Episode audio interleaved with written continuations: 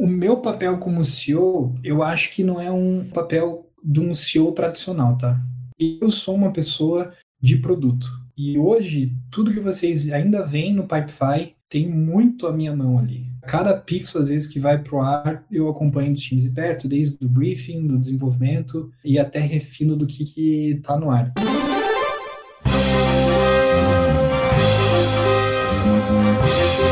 Eu sou Paulo Silveira, eu sou o Rodrigo Dantas e esse é o Like a Boss.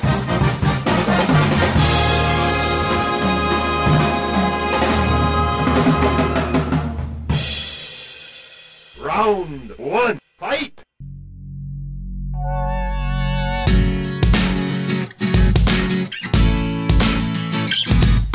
Alessio Alionso é CEO e fundador do Pipefy Alessio, você pode contar um pouco para a gente o que, que originou a ideia do Pipefy? Se você estava buscando resolver uma dor que era sua, um problema que você já enxergava, quando que nasce, como que nasce? Foi uma dor minha, tá? Eu tive no, nos sapatos dos, dos meus clientes ali. Eu fui um power customer de Pipefy durante muito tempo, é, antes de fundar o Pipefy, vamos, vamos dizer assim.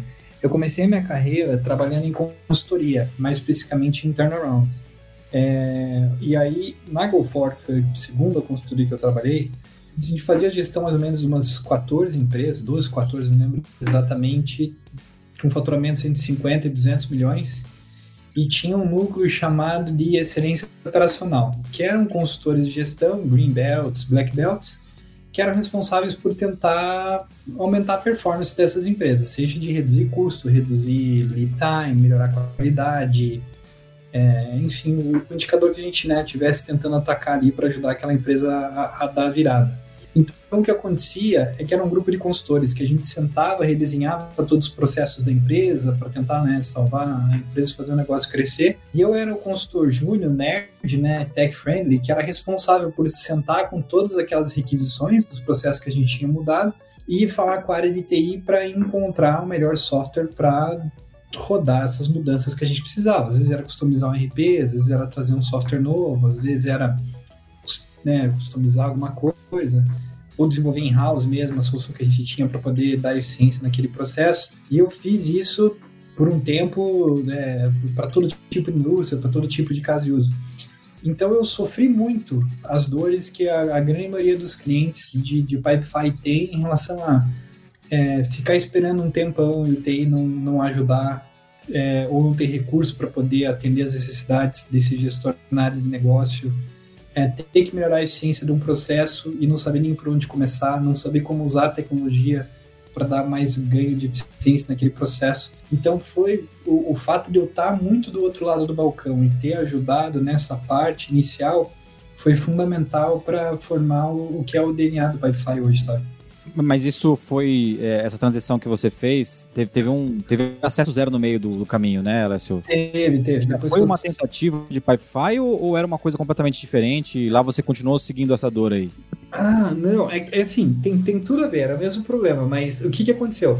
Depois que eu vendi o acesso, a gente estava lá dentro da estrutura do apontador, que era pô, uma operação 100 vezes maior que a nossa e a gente tinha que implementar o nosso modelo de negócio no modelo de operação deles.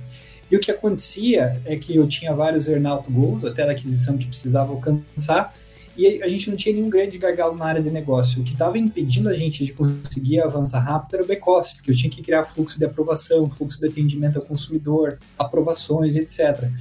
E para cada processo desse que eu mudava e eu precisava implementar, né, usar software para implementar, eu tinha que abrir um ticket para o departamento de TI e geralmente eles me faziam esperar umas duas, quatro semanas para sentar para ouvir o que, que eu precisava.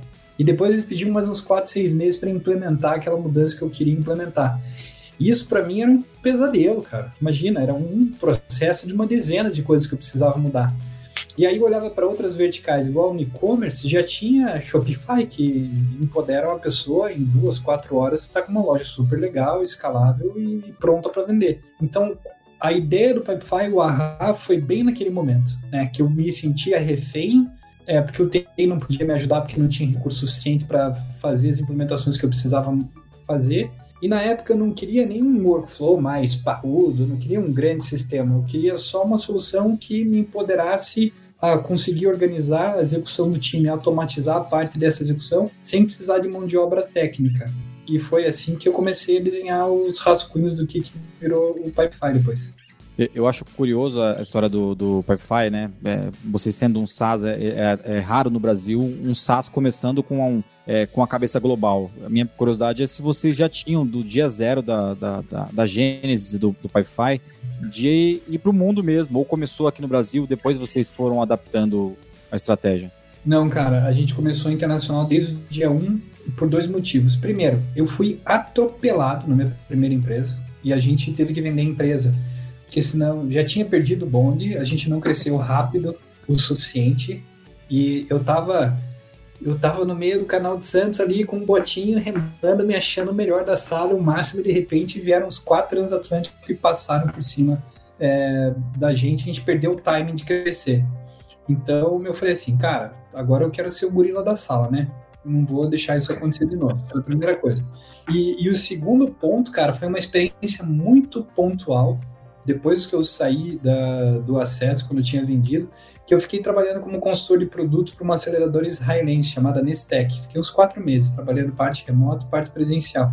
E lá eu aprendi o mindset israelense de Go Global desde o dia 1. E eu aprendi num jantar, cara, o cara me explicando do porquê que o empreendedor israelense ele tem que pensar global desde o dia 1, que ele pensa em ser bem sucedido no mercado americano e europeu, que eles não têm mercado local, né? E, e isso faz. Pequeno demais, né? O mercado israelense é pequeno demais para nascer só lá, né? Exatamente. né? Exatamente. E aí, por precisar pensar em escala global desde dia 1, é questão de ovo da galinha. Tipo, ah, eles estão melhor porque começaram com o time global desde o começo, ou são global, né? Enfim, isso deixa os negócios deles muito competitivos. E aí, esse israelense, no jantar, o Ayal, a gente mantém é, conversa até hoje ainda. Ele, ele falou uma coisa para mim que me deixou com um gosto meio amargo na boca. Ele falou assim: Vejam vocês brasileiros, cara, vocês, vocês ficam muito na zona de conforto, vocês são muito preguiçosos. Eu falei: Como assim? Dele, a verdade é que só pelo fato de vocês terem a barreira da língua, a barreira da burocracia, vocês terem uma população enorme, vocês não inovam de verdade, vocês ficam só fazendo copycat. E o mercado brasileiro é um mercado que só faz copycat e não inova de verdade, não quer criar produto winner em escala global que vai ser muito competitivo em escala internacional. Porque se você fizer um copycat e, e vender em escala, escala local, você já consegue ter um business muito grande e, banca, e isso banca muito lifestyle. E por isso que vocês têm um mindset mais limitado. Me diga uma empresa brasileira de tecnologia, na época, né? Hoje já tem. Ele falou assim: me diga uma empresa brasileira de tecnologia que é líder global no que faz. E eu não soube responder. E isso me deixou mordido de um jeito, cara. É fato, é fato. É. E, e, aí eu voltei meio que com esse trauma pessoal aí dessas duas coisas, né? Porque eu fui atropelado, era bem o caso, assim, eu tinha um negócio que estava bem localmente, estava brequivado, estava lindão lá, mas o bonde passou e a gente acabou sendo esmagado. E segundo ponto, esse, esse, esse período trabalhando com eles e, e essa conversa que eu tive para mim foi um. me tirou de dentro da caverna, assim, sabe? Em pensar em, em escala global desde ontem. Ah, Alessio, eu queria te fazer uma, uma pergunta sobre, sobre SaaS e esse mercado B2B de de ferramentas. Eu, eu, imagino que você já se posiciona como muito mais que ferramentas. Mas antes eu queria. Você pode explicar o que, que é o Pipefy? O que, que, que, faz? Para que, que serve? Assim eu, é, fica melhor a minha próxima pergunta. Tá. O Pipefy é um software de gestão de processo para permitir que um gestor consiga, consiga organizar a execução passo a passo do time, o que dá mais qualidade e estabilidade nessa execução e escalabilidade. E em paralelo a isso, a gente faz com que esse cara consiga automatizar muito dessa execução. Isso dá economia de custo, economia de prazo na execução é, dentro do, daquele de, departamento. Quais são os tipos de casos de uso que a gente é muito bom e geralmente a gente atende muito? Times que têm um, um, um volume transacional alto de tarefas. É, numa financeira, aprovação de crédito. Numa empresa, o RH, numa empresa maior que faz muita contratação ao mesmo tempo e está tá com um volume é, significativo. Num processo de financeiro, uma empresa maior, é um fluxo de compras, né? Que essa área de compras está comprando um monte de coisa para vários departamentos dentro da empresa e tem que fazer isso funcionar de forma legal. É, fluxos de contas a pagar, gestão de facilities. Geralmente, os times que mais extraem valor de Pipefy são times que começaram a colaborar usando planilha ou usando essas plataformas mais no-code, tipo Asana, Trello, Airtable, Notion lá, mas em algum momento, a hora que isso começa a escalar de verdade, essas ferramentas, pelo fato delas serem é, ferramentas de colaboração não estruturada, é só um quadro em branco, né, que se joga as tarefas e dá mais visibilidade, elas não dão eficiência operacional. Então, nesse momento, esse cara ele sai para um software de workflow, né, um System of Engagement, que são softwares mais robustos que vão guiar o passo a passo da execução para aquilo que o time está fazendo. É aí que é o sweet spot do Pipefy. Geralmente é nesses times que estão começando a escalar e precisam guiar o passo a passo da, execu da execução do time e automatizar aquela execução. É aí que eu queria chegar, porque esse mercado de startups, SaaS, B2B, que tem uma cara de gestão de processos, automatização, acho que isso engloba uma série de competidores que eu acho que não é nem bem competidor, né? Você tem uma gama, porque você começa a bater de frente com ERP, com e-commerce, com CRM, é, com ferramentas de produtividade, com ferramentas de gerenciamento de squad, de time, com ferramenta de, de, de Kanban. Eu acho que você tem essa grande vantagem do Pipefy. Eu imagino que esse é um dos motivos pelo qual cresceu tanto e, e, e do sucesso da, da empresa, da startup. Mas ao mesmo tempo eu vejo que você tem competidor de todos os lados. Então eu queria saber, você, como que você enxerga essa competição? Porque pelo que eu sei também, a, a gente usa na empresa, né? Você também tem integração com algumas, alguns desses players que eu consideraria competição. Mas acho que isso é natural, né? Hoje toda empresa está um pouco nesse mecanismo que você está cada vez mais próximo do seu competidor, da sua competidora, para fazer essas interligações. As plataformas abriram, não é? Ninguém mais quer ficar. O vendor lock-in pura e simplesmente não funciona mais. É, é, é a situação é, mais arriscada. Então você tem que abrir, mas você tem um monte de concorrente. É concorrente, não é? O share of wallet, porque hoje em dia ficar pagando todo mundo 10 dólares por usuário por mês tem um limite aí, mesmo em Big Corp. Como que se enxerga tudo isso? Cara, boa, boa pergunta. Eu acho que é isso. Hoje todos os temas eles têm que ser abertos, a premissa básica, porque hoje é muito difícil você achar um processo end-to-end -end que roda numa plataforma só. Né? Esse, esse cara, ele, ele, geralmente algum pedaço daquela execução, ele vai querer algum player mais especialista para fazer alguma coisa ou plugado e integrado com alguma coisa. Então, é, hoje você ter uma estrutura de APIs aberta é fundamental como que é o nosso cenário de competição? A gente sofre competição, né? A gente briga basicamente de, com, em três dimensões diferentes, é, de, de, direções de onde tem essa competição. De baixo, a gente tem essas plataformas no-code, que quando o time era muito pequeno ou está com uma volumetria pequena, ineficiência não é doloroso o suficiente para ele ir para uma plataforma mais parruda e mais cara como o Wi-Fi. E aí tem um gray zone ali, onde talvez, se o processo dele é pequenininho ainda, é, faça sentido para ele ficar na planilha, no, no, no Monday, no, no, Trello, no Asana, no, no Notion, né, nessas ferramentas mais lightweight, horizontais, né, no code. A partir do momento que esse cara se vê forçado a sair dessas ferramentas, porque ele está começando a escalar, aí a gente tem aí que a gente compete de verdade pela, pela grana, né? Onde está a, a mina de ouro no mercado. Ali, geralmente, antes de Pipefy, os clientes tinham duas soluções. Ou a gente tem uma competição lateral, com um sistema especializado para aquele caso de uso. E aí eu vou dar um exemplo, né? A IBM Operations usa Pipefy para People Staffing, é, para ela e para alguns clientes tipo OTAN. São contratos muito bons. Esse mesmo caso de uso de People Staffing, onboarding, offboarding de funcionário, é, marcação de agendamento, é, sincronização com TI, Provavelmente tem uns 10 softwares de RH especializados que fazem isso também. Né? Aqui no Brasil tem Goop, nos Estados Unidos tem lá SMB Bamboo HR, até um PeopleSoft da vida tem alguns módulos que faz isso. Então, a gente tem uma competição lateral muito forte com um player especializado daquele caso de uso que o cliente está usando o Pipefy. E aí, por último, né, na terceira dimensão, a gente tem em cima, que são os grandes workflows corporativos que geralmente o TI, a área de arquitetura ou o CIO da empresa, quando está numa escala bem maior, ele compra e ele usa essa solução padronizada é, e homologada de forma corporativa para todas as áreas de negócio.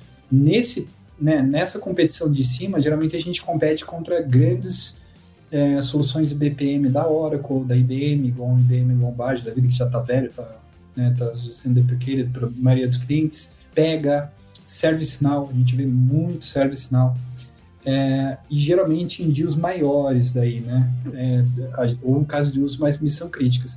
Então a gente, a gente concorre com players dessas três é, dessas três dimensões diferentes e aí para cada uma é, desses cenários é, em que a gente está competindo por cada um desses players a gente tem argumentos e como é que a gente se posiciona para se defender ou para justificar para o cliente por que vale mais a pena ele avançar com a gente. Eu vou continuar um pouco nessa curiosidade aí de desafio, tá, Alessio? É, nessa trajetória do Pipefy, é, eu imagino que montar um negócio global, o desafio não seja simplesmente posição geográfica, né? Qual foi o maior desafio que vocês encontraram nesse, nesse, nesse nessa empreitada aí?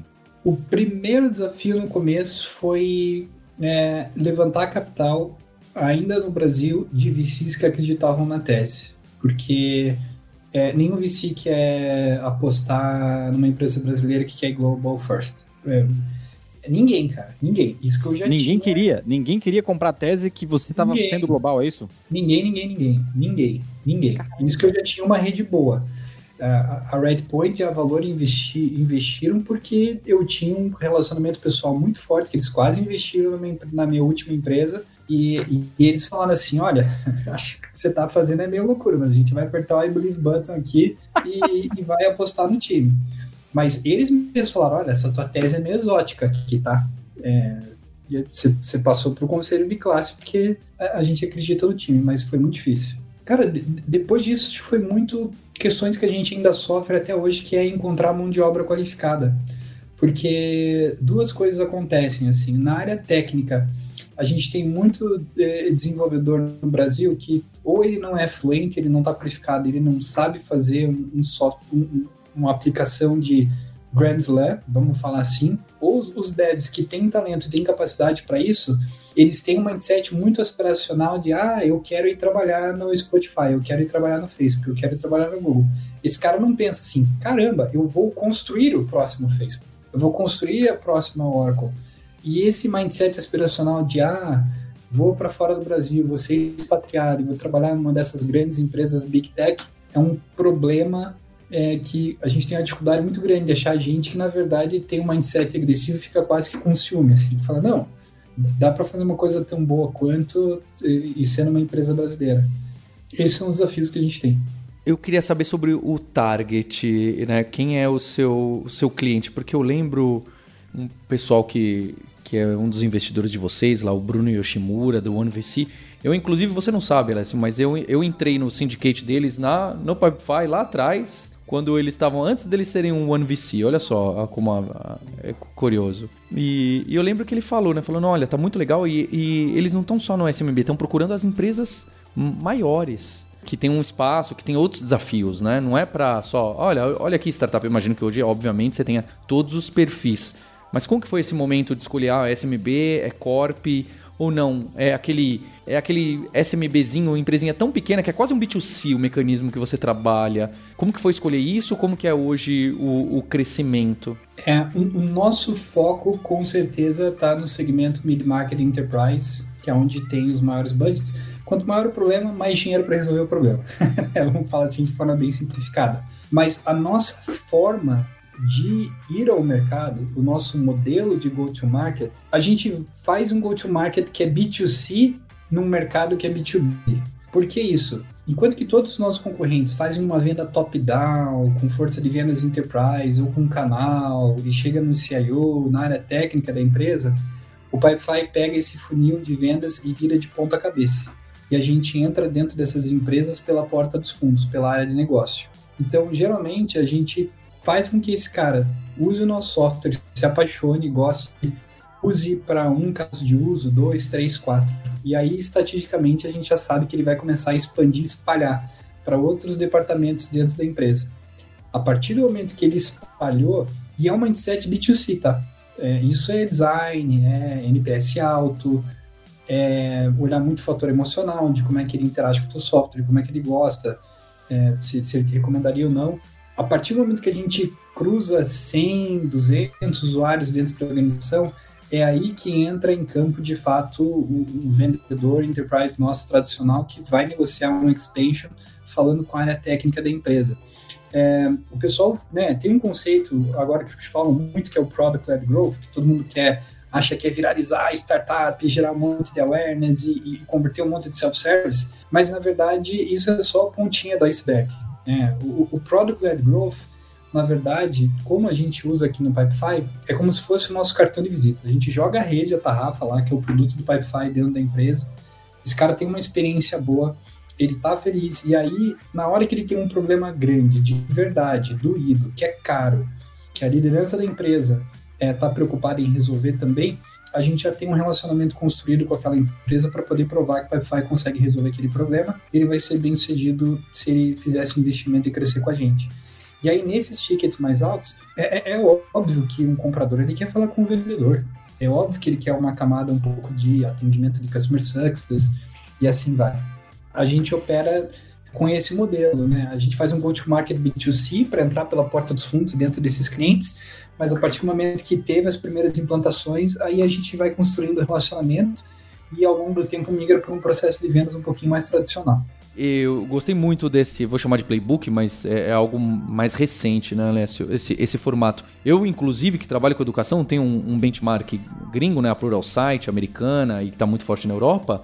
Inclusive, o CEO usa esse termo, usa o termo para esse mecanismo de B2C2B, porque ele entra forte no employee, não é? E para depois subir e ligar para o coordenador e falar: olha, então, tem essas pessoas aí que estão usando a gente, ó, estão passando quatro horas por dia aqui, você não quer conversar mais? É óbvio, né? você ainda precisa de uma escala maior e precisa que a pessoa se envolva com, com o processo, mas eu acho muito interessante. Eu gosto de quem fala assim, que na verdade B2B não existe, né? É, tem uma pessoa ali em algum, em algum canto, e quanto mais delas você encantar e, e elas são do, do pilotão da frente, que são cada vez mais importantes, eu acho que se encaixa muito bem. Gostei bastante da, da sua resposta e de como você está pensando. Eu penso exatamente da mesma forma. Eu, eu, não, conhe, eu não conhecia esse termo. Para vocês verem a prova, a Vind também é uma prova viva do que o do Playbook, tá? A gente começou a usar o Pipefy acho que uns três anos atrás, acho que até um pouco mais, e ele veio através de uma área. E quando a gente percebeu, o CFO falou, cara, que, que ferramenta é essa que vocês estão contratando aí que tem cinco ou seis áreas usando Pipefy? E, e, foi bem isso mesmo. É curioso como, como é a persona que, que empurra para dentro da empresa, né? É bem isso aí. E quanto maior a empresa, mais a gente consegue crescer, cara, sem entrar no radar. É, eu tenho um caso uma instituição financeira que a gente cruzou, chegou quase em 4 mil usuários. Para aí o Chief Architect Rosser chegar, pô, que, que é isso? Quem Sem passar por compras, né? Sem passar por compras, né? Exatamente. É legal essa visão que a gente tem, né? Agora, você falando. Hoje, se puder falar um, qual é o tamanho da empresa, clientes, colaboradores, é, em, em que país vocês atuam, acho que seria legal o pessoal que está ouvindo, eles têm bastante curiosidade sobre isso. Hoje, o Pipefy, a gente está com 250 colaboradores, a grande maioria brasileiros, né? É, fora isso, a gente daí tem um escritório em São Francisco onde fica o time de marketing, enterprise sales e algumas funções específicas de design produto é, também lá. E aí, além disso, a gente tem uma, uma força de trabalho bem, bem distribuída, remote, né? seja no Brasil é, ou em outras regiões. É, a gente é uma empresa remote, assim, nosso time de desenvolvimento já era 65% remoto antes da pandemia, agora a gente foi, foi ao in deve voltar mais. É, sobre mercados e base de clientes, cara, a gente tem cliente hoje quase que em todos os mercados, né? A última vez que eu chequei tinha lá uns 146 países, alguma coisa assim. Era, era bem distribuído. É, e, e, em relação à base de clientes hoje, a gente está. A gente é um produto firme, então a gente tem um número grande de organizações que usam o nosso produto. É, e daí clientes, né, enterprise, pagantes, que é esse modelo mais tradicional, a gente está aí mais ou menos com umas 2.600 companhias já. É, Alessio, você mira, mira bem alto mesmo, você e a equipe. Onde que tá os próximos passos? É, atacar um segmento, uma vertical, ou ah, olha só, vamos encaixar melhor nos processos industriais ou no CRM, ou vamos Onde que estão os próximos passos a curto prazo que você puder abrir? A gente está hoje trabalhando com duas grandes frentes de, de ataque que são os pilares fundamentais do nosso modelo de go-to-market. O primeiro pilar, a gente vai continuar azeitando esse motorzinho que a gente tem de Product-Led Growth, que é um mindset mais horizontal, que basicamente é focado na experiência do usuário. E aí ali tem ficar constantemente melhorando nosso onboarding. A gente tem um grande redesign que a gente deve entregar esse ano já. É, que, tem muita gente que gosta do design Pipefy, né? Eu que estou dentro da cozinha aqui acho horrível. eu sei que deve ficar bem melhor ainda. É, e esse ano vai vir uma. Pô, vai ter um super release é, focado nessa frente. Então, 50% dos nossos investimentos hoje está muito nessa parte de deixar o produto cada vez mais sticky é, e trabalhando muito NPS ali como driver mesmo, que é o que a gente sabe que abastece esse motor nosso de crescimento e habilitação dentro das empresas. Do outro lado, é na nossa máquina de expansion e mais no segmento enterprise. Porque hoje a gente entrou pela porta dos fundos dentro de grandes empresas e agora o que está acontecendo, na medida que a gente vai expandindo, a gente está ganhando cada vez mais casos de usos que são considerados missão crítica dentro da organização. E aí, esses casos de uso missão crítica, a, a barra e o nível de exigência desses clientes para tomar a decisão de avançar é, com o, o Pipefy ao invés de outras ferramentas, é, vai ficando cada vez mais alto é, essas exigências em relação à segurança, em relação à certificação, em relação à escalabilidade, em relação à capacidade de produto na parte de API, é, a nossa plataforma mesmo de desenvolvimento, né, que os, os clientes usam para construir coisas em cima de Pi-Fi, a gente está muito olhando essas duas frentes de trabalho, que é azeitar o land, né, né esse lado do PLG que a gente traz cada vez mais empresas para adotar o Pi-Fi a nível departamental, e do outro lado, essa maquininha de expansions, que é deixar o produto preparado para carregar cada vez mais peso dentro dos nossos clientes e resolver esses processos mais missão crítica. A gente já tem hoje, por exemplo, bancos que estão fazendo homologação e abertura de conta com Wi-Fi. Cara, pô, dentro de uma agência lá, você tem um fluxo de aprovação, o, o gestor da agência está tá aprovando com Wi-Fi. A gente tem outras instituições financeiras que já estão usando Wi-Fi para fazer é, financiamento de crédito imobiliário. Então, quando a gente vê uma empresa igual essa, assim, pô, no segmento financeiro, que tem um monte de restrições em relação à segurança, escalabilidade, etc., começar a confiar cada vez mais para descer esses processos mais missão crítica para a gente, isso é fundamental justamente por aquela competição que eu falei que eu tenho no teto lá, né? Porque a gente está crescendo de baixo para cima e, e, e, e galgando casos de uso cada vez mais complexos e os nossos concorrentes estão crescendo de cima para baixo, tentando fazer uma abordagem né, mais, mais antiquada, essa pegada top-down. Round 2, fight!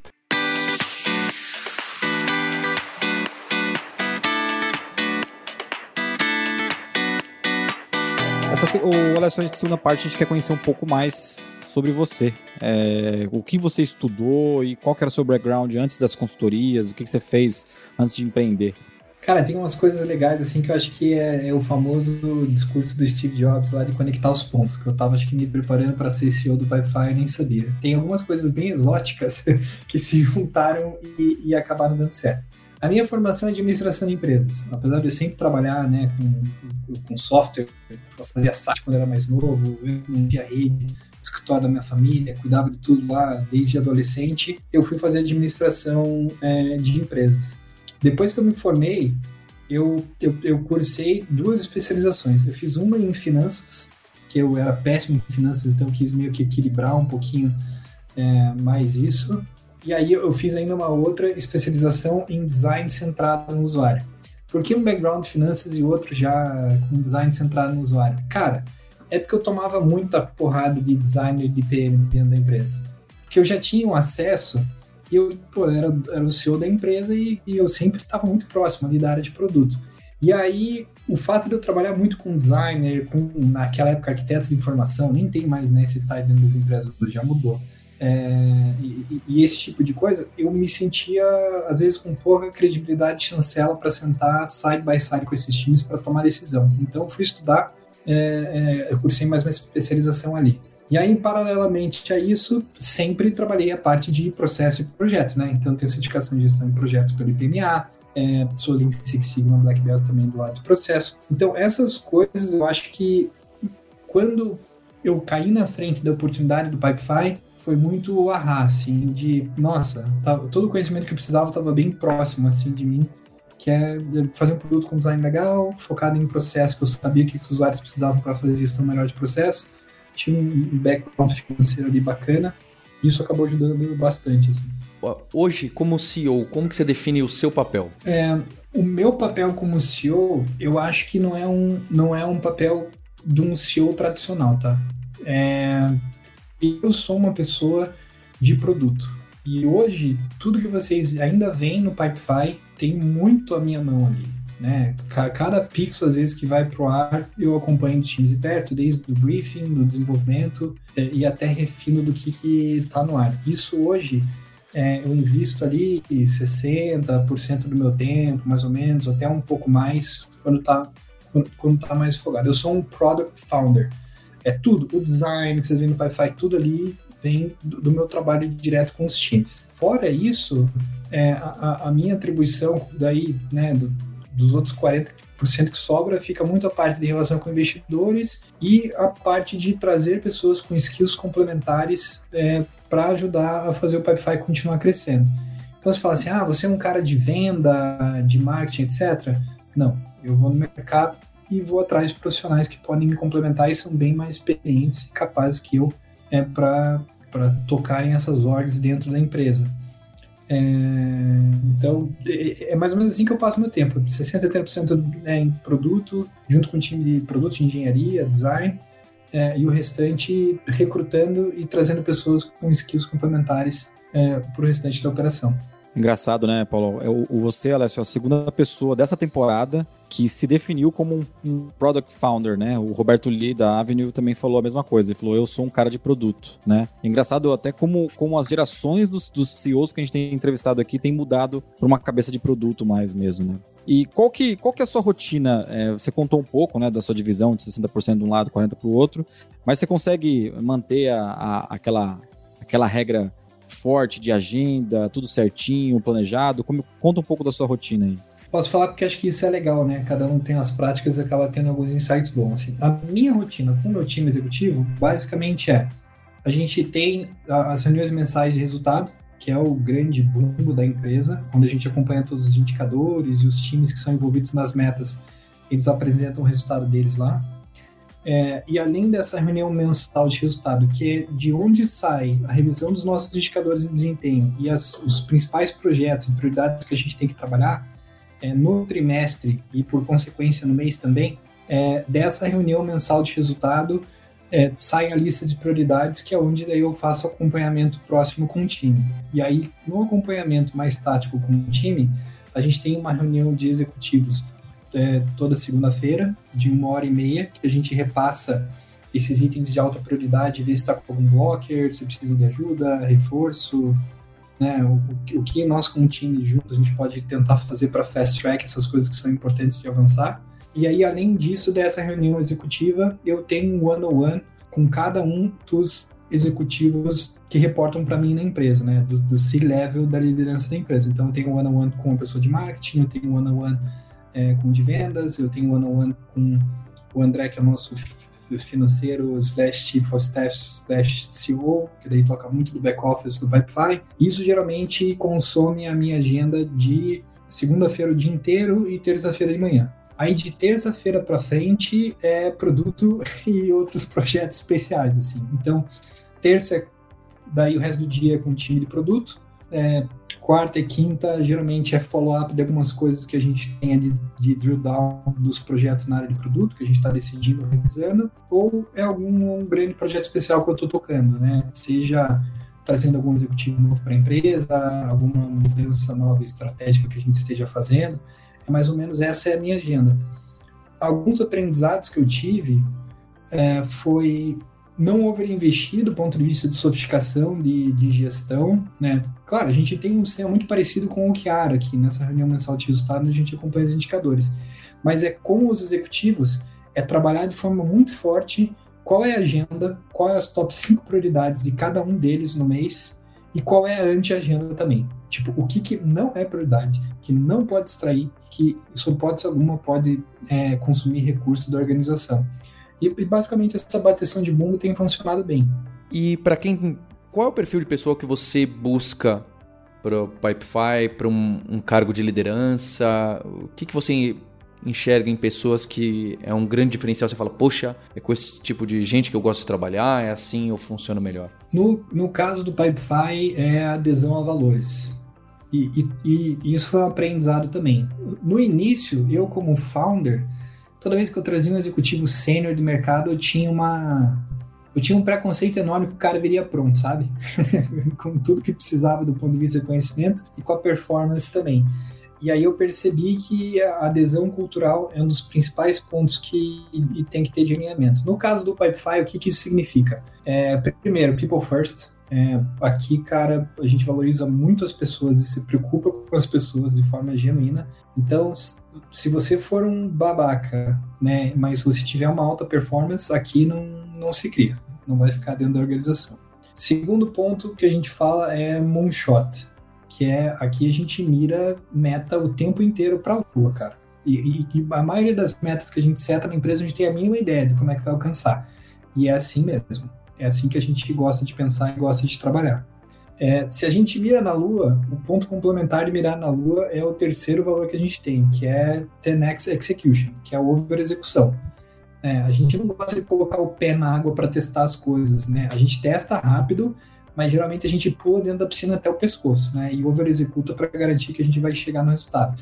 E over execução a gente pega até nas pequenas coisas, assim, de ver, puta, quanto nível de energia o cara coloca numa apresentação, quanto nível de energia o cara coloca em alguém que ele está querendo recrutar. A gente gosta muito e valoriza muito como a pessoa trabalha aqui, né? Além do resultado que ele entrega, que a gente sabe que uma pessoa que over executa ao longo do tempo nos projetos, nas, nas coisas, iniciativas que ele está tocando, se ele over executar, ele vai tender a compensar às vezes a falta de experiência, é, vai compensar a incerteza e, e vai encontrar o caminho de chegar no resultado. Então a gente tende a valorizar muito essa parte de over execução.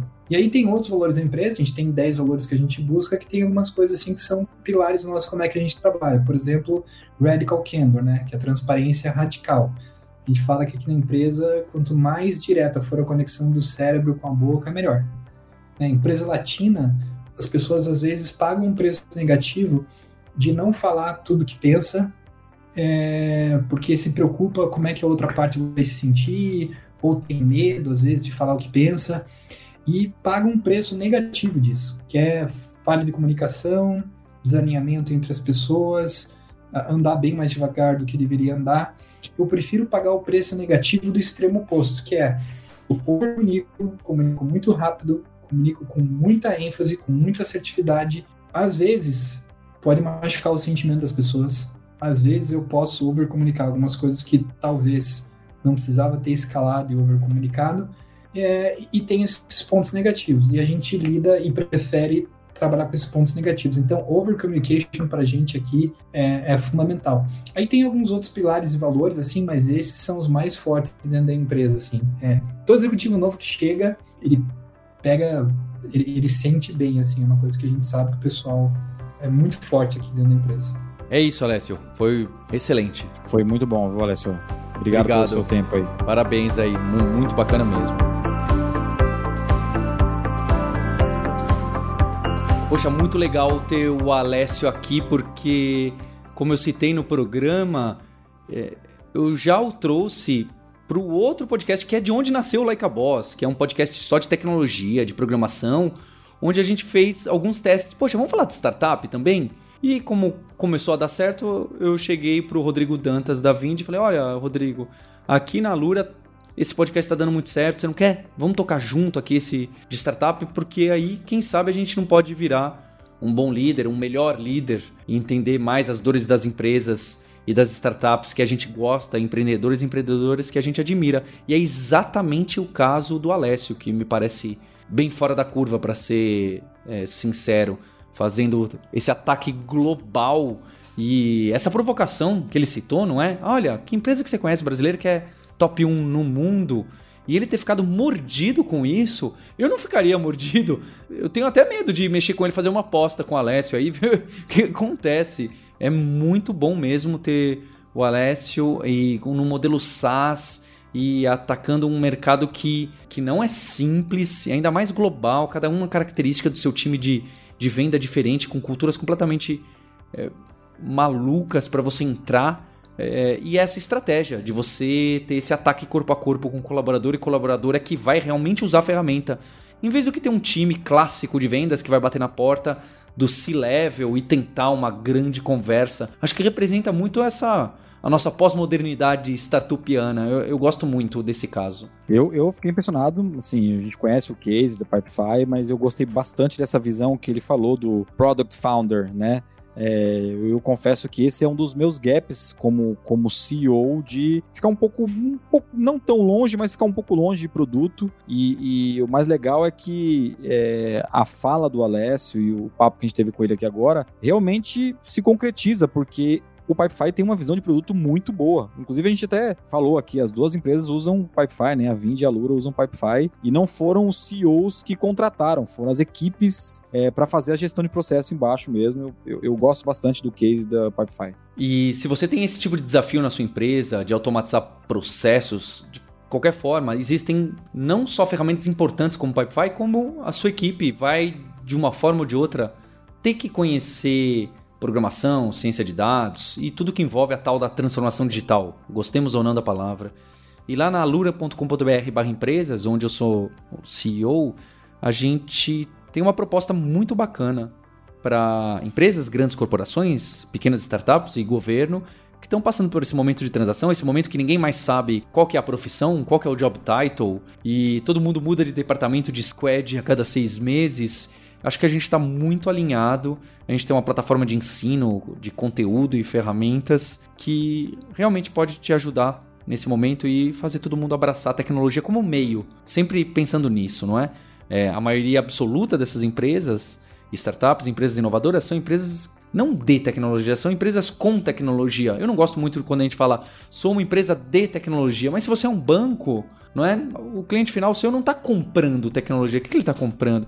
Então eu prefiro do, a preposição com. Então, acho que a gente ajuda bastante empresas com tecnologia. Né? Fica o meu recado para você conhecer a Alura. E também conhecer a Vind, não é, Rodrigo Dantas? Quem quiser conhecer a Vind, é, a gente completou sete anos agora, em maio. Na verdade, foi na, em plena sexta temporada do Like a Boss. A gente, nesses sete anos, trouxe bastante gente boa aqui dentro de casa. Alguns maiores, talvez os maiores cases de assinatura no Brasil. Hoje a gente tem Revista Exame, TOTUS, é, Resultados Digitais, Thomson Reuters, Bluefit. É, a gente tem bastante case aqui dentro e o desafio que a gente teve nesses sete anos foi aprender com esses cases e ajudar outras empresas, seja uma startup que esteja começando, um SaaS, uma startup, de, uma startup de, de B2C, subscription B2C, de entretenimento, e nossa equipe é, vem ajudando essas empresas a escalar o negócio lá e com tecnologia é, ajudar eles a entender um pouco mais, conhecer um pouco mais de cada negócio que, que, tem, que tem a ver com, com recebimento, billing e, e cobrança recorrente, que é o nosso forte. Se você quer conversar com a gente sobre esse processo que você está passando no seu departamento, no seu grupo, no seu time,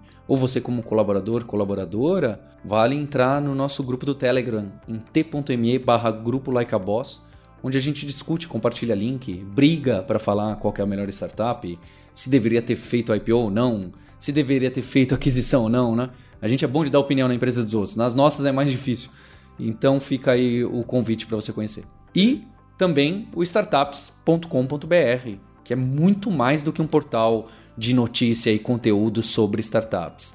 É um pessoal que está fazendo um trabalho muito sério para trazer em detalhes os mecanismos, as aquisições, os lançamentos, novos produtos, a dança da cadeira em todas essas startups brasileiras e também mundiais. Estão fazendo um trabalho muito sério e estão ajudando a gente a trazer essa sétima temporada do Like a Boss.